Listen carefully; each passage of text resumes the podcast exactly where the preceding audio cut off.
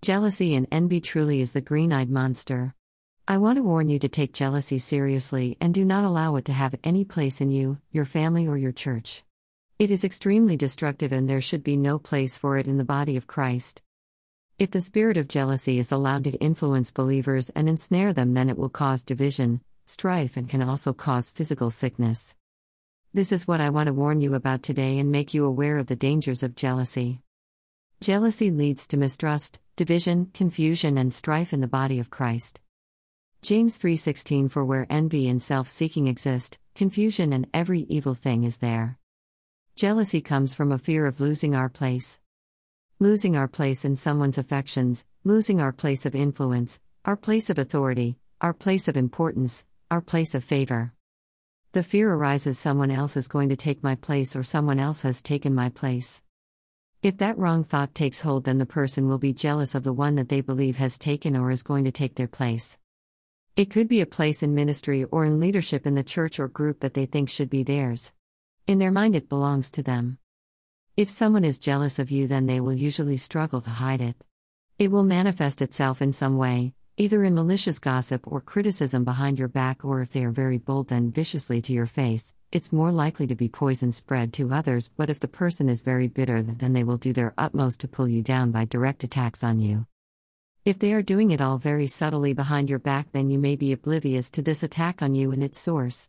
If this is happening to you, then you may well be suffering problems in one way or another from the spiritual attack on you. It can manifest as sickness, physical pain, extreme fatigue, or tiredness in your body.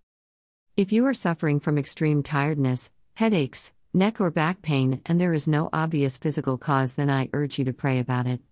Ask the Holy Spirit, who is the Spirit of truth, to reveal whether this is a spiritual attack on you. Pray for discernment. If someone is jealous of you, then the fiery darts of the enemy are being aimed in your direction. If they are finding their mark, then they need to be dealt with. When the attack comes from a brother or sister in Christ, then it will generally hit you in your back, and the spirit of jealousy will go for your head, which is why often there can be a face, neck, or back pain as a result.